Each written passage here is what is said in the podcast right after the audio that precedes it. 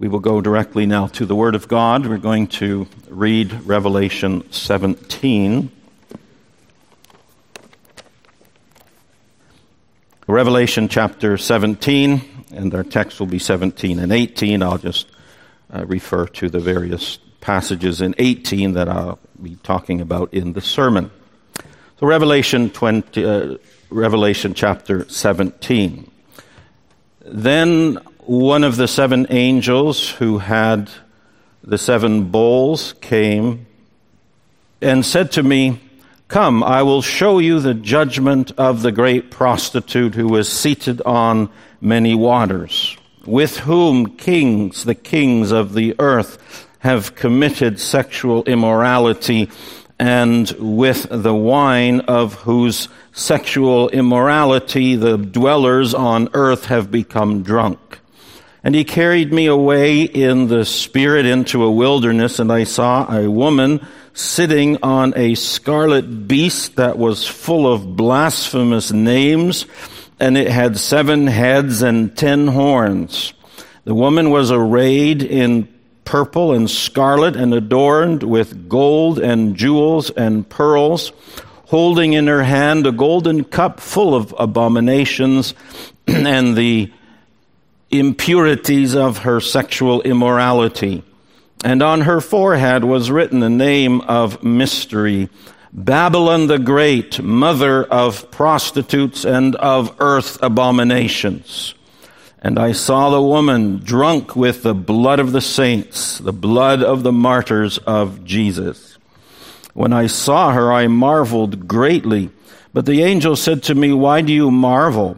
I will tell you the mystery of the woman and of the beast with seven heads and ten horns that carries her. The beast that you saw was and is not and is about to rise from the bottomless pit and go to destruction. And the dwellers on earth whose names have not been written in the book of life from the foundation of the world will marvel to see the beast because it was and is not and is to come. This calls for a mind with wisdom. The seven heads are seven mountains on which the woman is seated.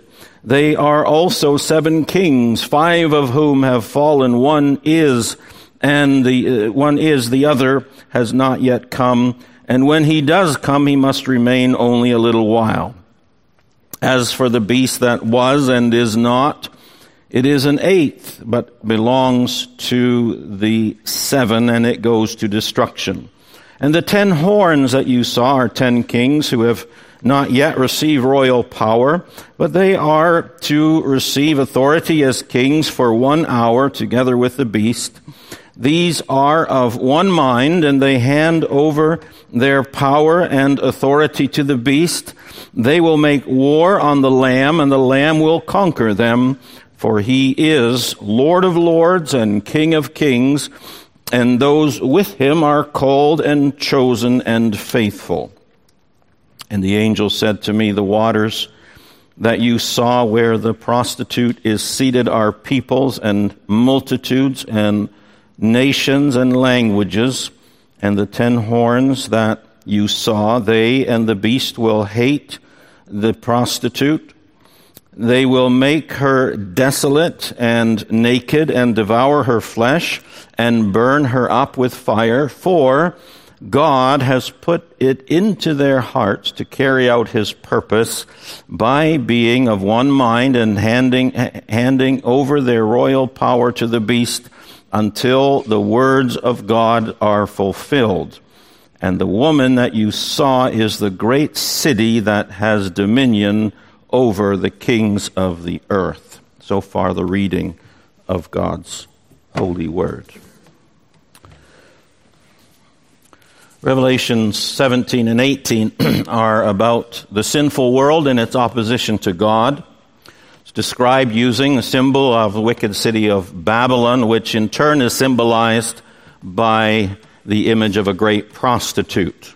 Throughout the Bible, the city of Babylon opposes God and thus becomes a symbol of the world in opposition to God. The prostitute is an obvious symbol of sexual immorality, but sexual immorality often stands for immorality as a whole. All kind, there are all kinds of details mentioned in these two chapters. We're not going to look at many of them, but we'll be thinking about the general picture that is being drawn and the main applications that the text makes for the people of God. What stands out in the description of the great prostitute is her immorality. Verse 4 of chapter 17 gives us enough of the picture.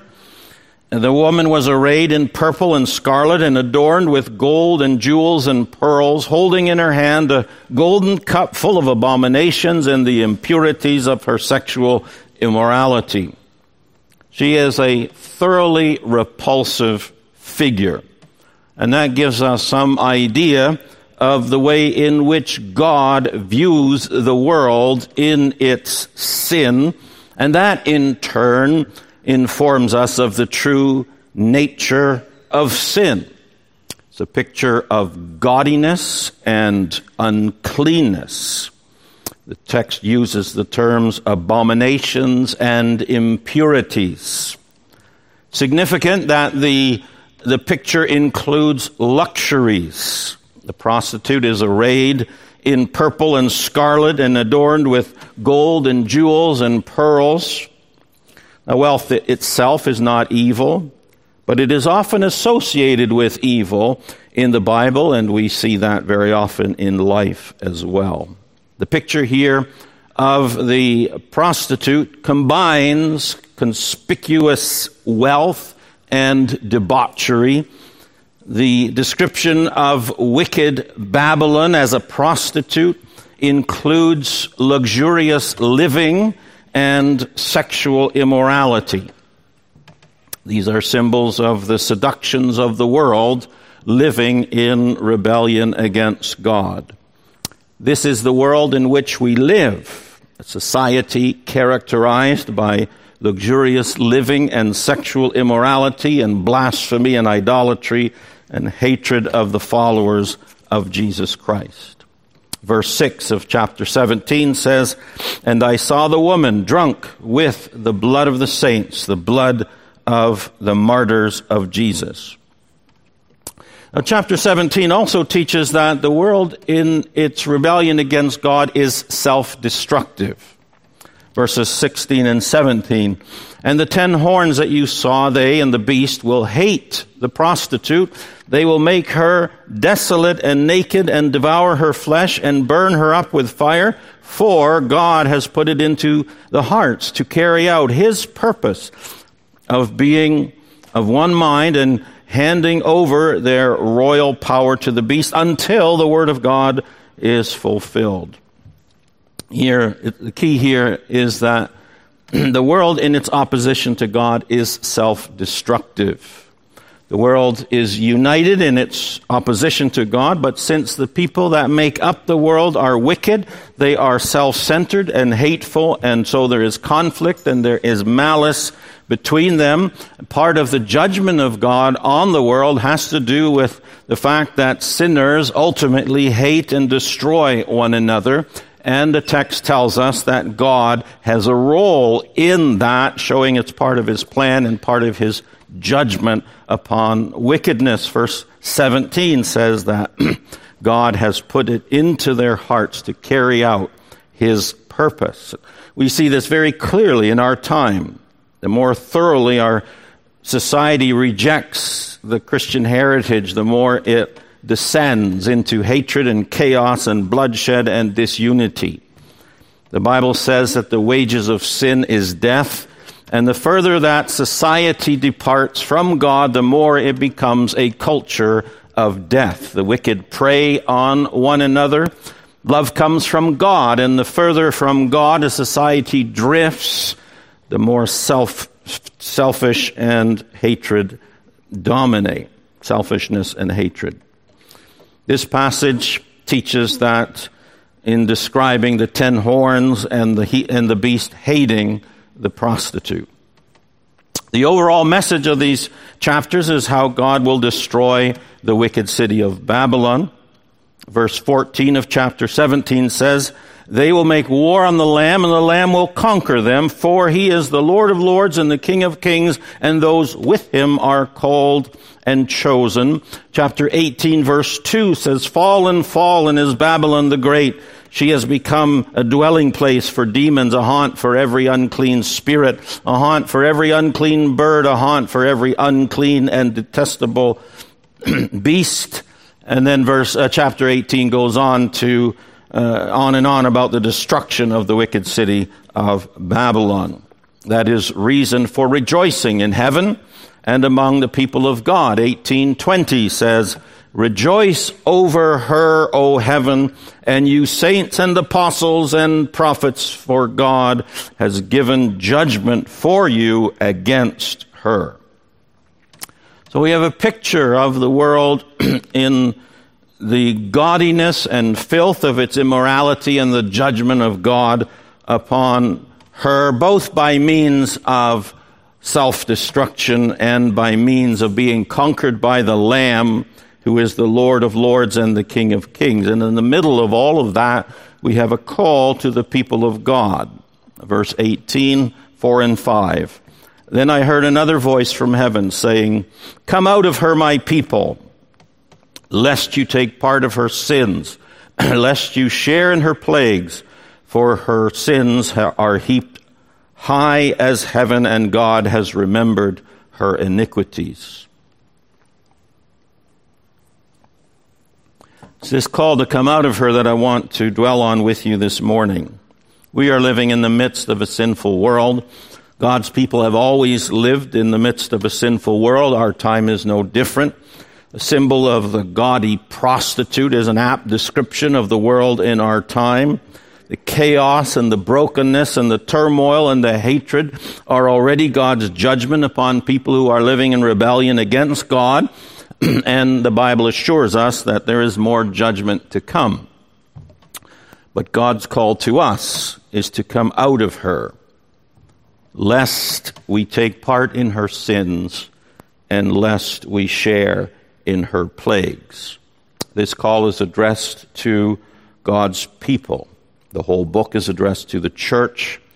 The people under God's judgment are referred to in chapter 17, 8 as the dwellers on earth whose names have not been written in the book of life from the foundation of the world. And that applies, of course, that God's people are those whose names have been written in the book of life from the foundation of the world. This emphasizes the security of the people of God, but it also emphasizes the sheer graciousness of salvation. If we belong to God's people, it is because He has written our name in the book of life from the foundation of the world. We cannot look down at the wicked people of the world as though we are somehow superior to them. Apart from God's grace, we are no different from the most immoral person. We are sinners saved by grace. God's choice is the decisive move as far as our salvation is concerned, not anything that we do. God's purpose in choosing us was for the praise of His glorious grace, according to Ephesians 1 6. When we look out at the world, in its rebellion against God, we should also always do so with profound humility, knowing that apart from the grace of God, we would be part of that world. As Paul writes in Ephesians 2 1 and 2, before God made us alive in Christ, we were dead in the trespasses and sins in which we once walked, following the course of this world and were by nature children of wrath like the rest of mankind. By nature, we are like the rest of mankind, and that is something that we must never forget. But we've been delivered from it. We have been made alive in Christ, and therefore we are no longer dead in our trespasses and sins in which we once walked. We no longer follow the course of this world. We are no longer children of wrath like the rest of mankind. By God's grace, we have been rescued. God has delivered us from the dominion, domain of darkness and transferred us to the kingdom of his beloved Son. And so we are no longer part of the world in rebellion against God. We are in the world, but not of the world. And as such, we are called to come out of the wicked city of Babylon, lest we take part in her sins and share in her plagues. Like Lot of the Old Testament, who with his family was called to flee from the city of Sodom to escape the fire and brimstone that were about to be poured out upon her. Christians are called to come out of Babylon, the wicked city of man in rebellion against God, to escape the plagues that are about to fall upon her. This call to live differently from the sinful world, this is a call, this is a call to live differently from the sinful world in the midst of which we are living. It is a call to separation from the world. It is a call to resist taking part in the sins of the world. It's a very common theme in the scriptures. Romans 12, 2, Paul tells us, Do not be conformed to this world, but be transformed by the renewal of your mind. 2 Corinthians 6, 17, quoting from the Old Testament, Paul writes, Therefore, go out from her midst and be separate from them, says the Lord, and touch no unclean thing. In 1 Peter 1 14 and 15, Paul writes, As obedient children, do not be conformed to the passions of your former ignorance, but as he who called you is holy, you also be holy in all your conduct. And then we have 1 John 2 15 through 17, do not love the world or the things in the world. If anyone loves the world, the love of the Father is not in him. For all that is in the world, the desires of the flesh and the desires of the eyes and the pride of life, is not from the Father, but is from the world. And the world is passing away along with its desires. But whoever does the will of God abides forever. So Revelation 17 and 18 describe for us the wicked city of Babylon using the symbol of a prostitute, and it urges us to come out of that city, not to take part in her sins, so that we do not share in her plagues. The wicked symbol of Babylon is symbolized as a brazen prostitute and that is a picture of the wicked world in which we live, and God calls us to separate ourselves from that wicked world by not taking part in her sin. So we're to be different from the world, from the sinful world. That term, world, is used in the Bible in a number of ways. Sometimes it can simply refer to the, cre- the whole of the creation. It's actually used that way in in Revelation 17, verse 8, where we read of those whose names have not been written in the book of life from the foundation of the world. The term there refers to the creation. But many times the term world refers to unsaved people of the world in their rebellion against God. That's the way that I'm using it. uh, when I say that this passage is teaching us that Christians are to be different from the world, we're to live differently in that we are not to be conformed to the sinful way of life that characterizes the world. I want us to look at two of the sins that are mentioned that are most prominent in these chapters, which describe Babylon as the great prostitute. The image of a prostitute is an, is an image of sexual immorality, and sexual immorality is mentioned a number of times in the text. The idea of sexual immorality here refers to more than just sexual sin, but it certainly does include sexual sin. Sexual immorality characterizes the world in rebellion against God, and that has always been the case. The Old Testament speaks against sexual sin. One of the Ten Commandments forbids adultery. Jesus spoke against sexual sin. The New Testament letters often speak against sexual sin, and here in our text, the world in rebellion against God is symbolized as a prostitute. Clearly, sexual sin is a, is a prominent characteristic of humanity in its rebellion against God. It's obviously a prominent characteristic of the world today. The world that we are surrounded by, the world that seeks to conform us to its likeness. We are living in a time of extreme sexual immorality.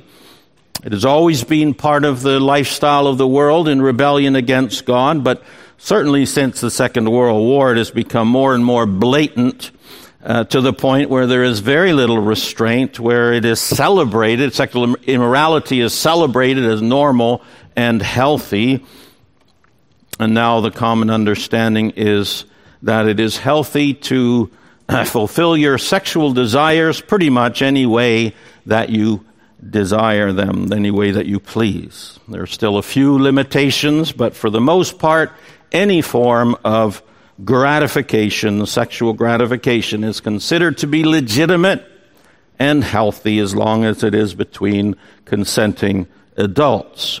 and so it is the norm now for young people, unmarried people, to be sexually active. It is the norm for young people to be sexually active before marriage.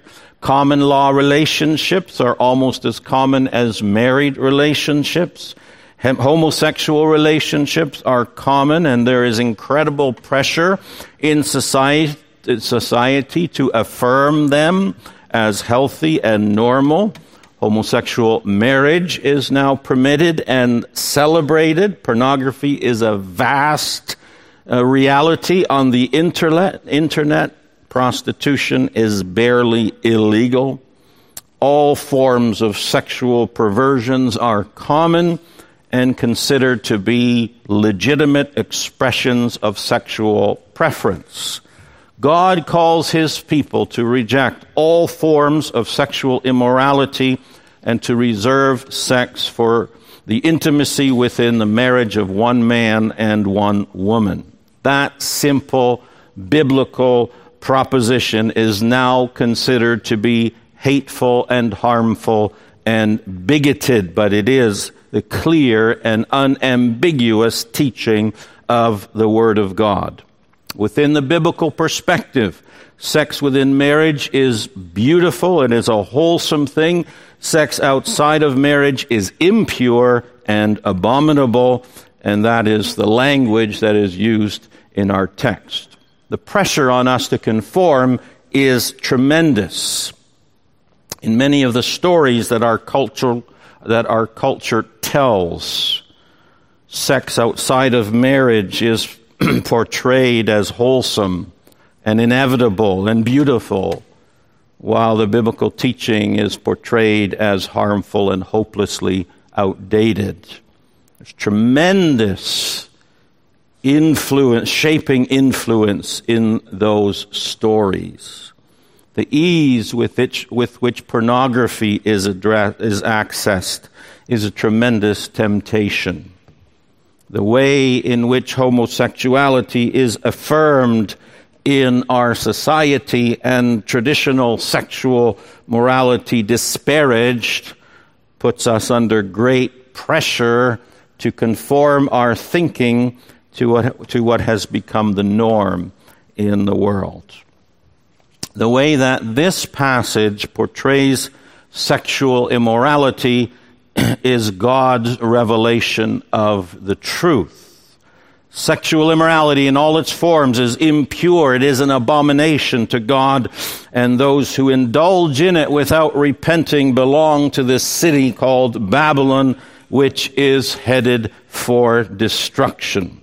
And we are being called to separate ourselves from all of that, from that way of living, and to live lives of purity as that is defined by the Word of God.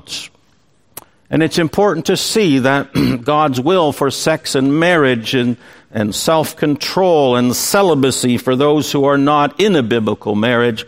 God's will is beautiful and wholesome and pure, and it is the way of the fullness of life.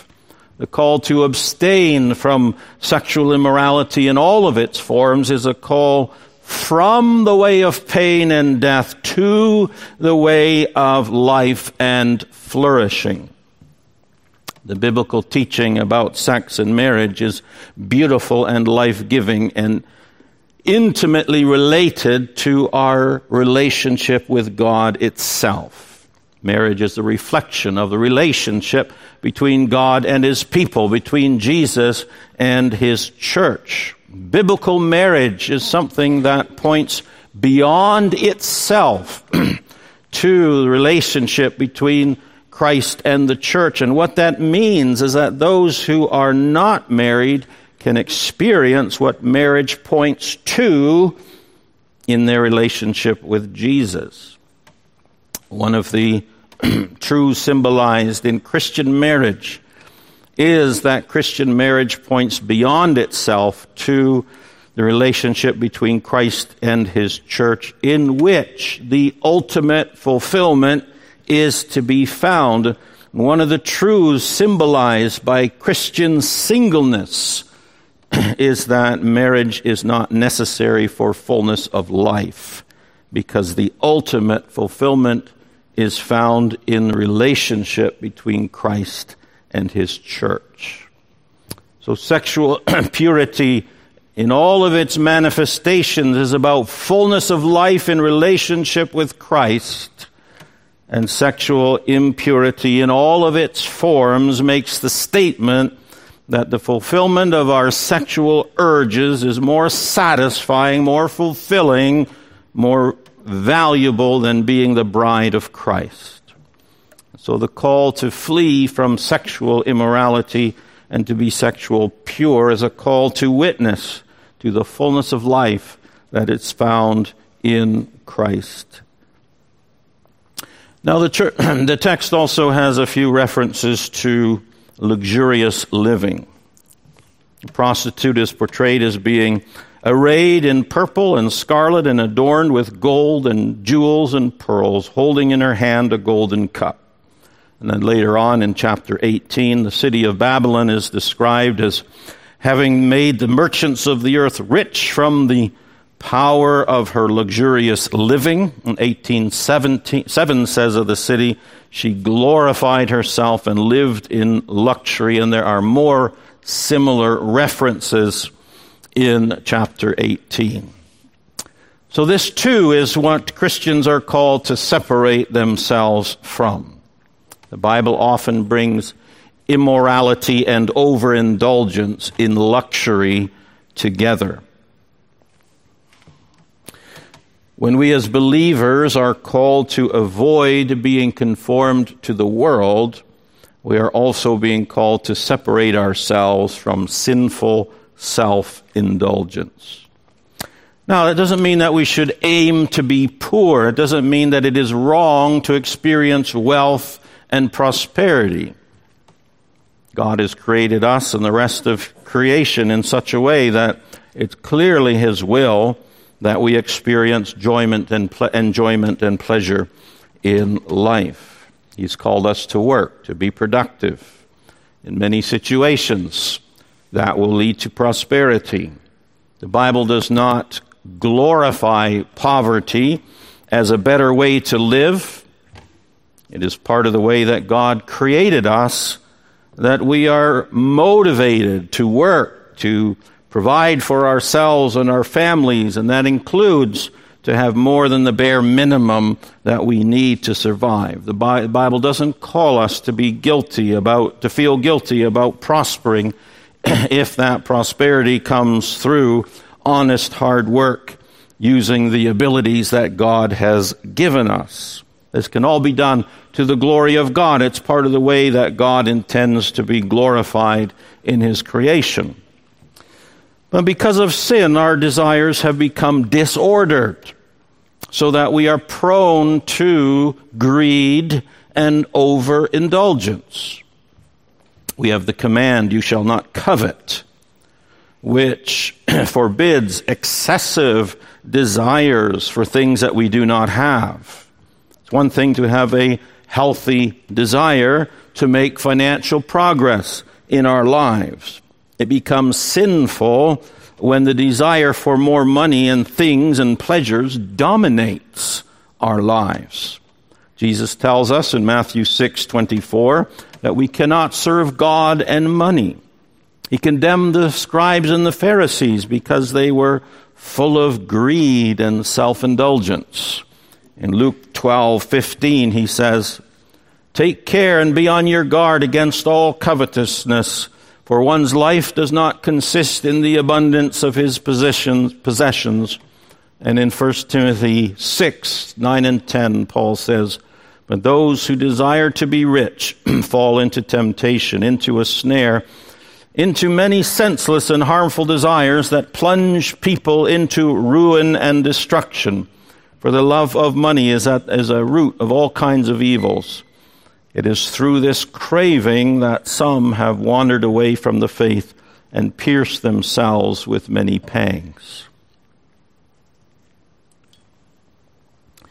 The world in its rebellion against God is characterized by greed and covetousness and self indulgence, and by many and harmful desires that plunge people into ruin and destruction. The Lord gives us much to enjoy and we may do so with thanksgiving, but he is more important, he must, is to be more important to us than our money and our possessions, so that we seek to use whatever money and possessions that he gives us in a way that is pleasing to him. So that will mean contentment with what he has given us. It will mean thanksgiving for the good things that we enjoy. It will mean moderation and self-control. It will mean thinking in terms of stewardship, being generous with our tithes and offerings, being generous in helping the poor. the way that we use our money must reflect seeking first the kingdom of God, living for God rather than living for ourselves, living lives of love and generosity in our interactions with other people. So when God calls us in Revelation 18:4 to come out of the wicked Bab- Babylon, lest you take part in her sins, lest you share in her plagues, he is calling us to separate ourselves from greed and self-indulgence of the world, which worships self rather than God. And again, he's not calling us from more joy to less joy. He's not calling us from more satisfaction to less satisfaction. He is, in fact, calling us to life rather than death. He is calling us away from freedom, away from bondage into freedom. We are designed by God to flourish by living for Him and in service to others. To live for self and to live for pleasure is slavery. It is the way of emptiness. It is the way of superficial pleasures rather than profound joy and fulfillment in God and in serving God. When God calls us away from the ways of the world, He's calling us away from the way of death and into the way of life. The symbols of Revelation 17 and 18 of the great prostitute and the condemned city of Babylon give us a sense of the tawdry and sleazy and destructive nature of life in rebellion against God. And it makes it clear that the world that lives that way is heading towards the judgment of God. And the call for us to come out of her, my people, lest you take part in her sins, lest you share in her plagues, for her sins are heaped high as heaven, and God has remembered her iniquities. That's how the, this passage calls us to come out of uh, the sinful Babylon. God refers to the ones he is calling to separate themselves from the world as my people. They are the people whose names have been written in the book of life from the foundation of the world. 17, chapter 17, verse 14 describes them as being with the Lamb, who will conquer the beast and the prostitute. They are described there as called and chosen and faithful. The Lamb is the Lamb who was slain and who is alive forevermore, and he gave himself for our sins to deliver us from this present evil age. What we have been thinking about in this sermon is one of the ways that he does that. To him who loves us and has freed us from our sins by his blood, to him be glory and dominion forever and ever. Amen. Let's pray. Father, we thank you also for this part of your word. We thank you for these, these graphic symbols that show us so much about the ugliness of sin. And the wages of sin, we see it described before us in the judgments that fall upon the prostitute and the, the wicked city. We acknowledge, Father, that we are no different than others by nature, that apart from your grace in our lives, we would be right there with them, that any differences that exist exist because you have chosen us before the foundation of the world, and you have drawn us to the Lord Jesus Christ. We are so grateful for that. And we pray that we may also be grateful for your call to flee from the sinfulness of the world, to be to not to be like them, not to be conformed to this world, but to be to be transformed by the renewing of our minds. We pray that uh, reflecting on these two verses, these two chapters in the book of Revelation may be part of that, uh, transforming our minds and renewing our minds. Lord, we thank you for the fullness of life that you have for your people, that you have ordained for your people. And we pray that you would help us always to see the emptiness and the futility of the way of the world. Lord, there are parts of it that are attractive to us, but we pray, we pray that you would, through passages like this, show us the truth, the reality, the ugliness, and the, the um, futility of uh, the ways of the world. We ask all this in Jesus' name. Amen.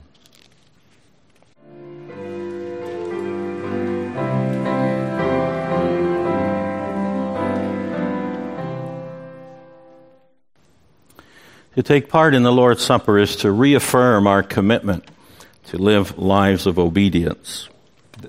The actions that we take in partaking uh, can be understood today as our response to this sermon, affirming to God and to one another that we are indeed committed to separating ourselves from the sinful way of life that characterizes those who live in rebellion against God. But it's not a claim that we can do that in our own strength. We certainly make a commitment to obedience when we take part in the Lord's Supper but we do so not making that commitment relying on our own strength, but rather we do so looking to the Lord to provide, to strengthen us, to nourish us. That too is part of the meaning of the Lord's Supper. By feeding on Christ by faith, our commitment is strengthened. Furthermore, we come confessing our sins. By grace, we are to repent from our sins and avoid uh, many sins, but we will still fall and fail. We must confess that we have not completely avoided the sins of the world around us, that we are not, as pure as we should be, that we are not free of inordinate desire for money and things. And when we hear God calling us to live differently from the world, we will be aware that often we are too much like the world. Now, if we are just living like the world without any restraint, then we are under the same judgment as the world.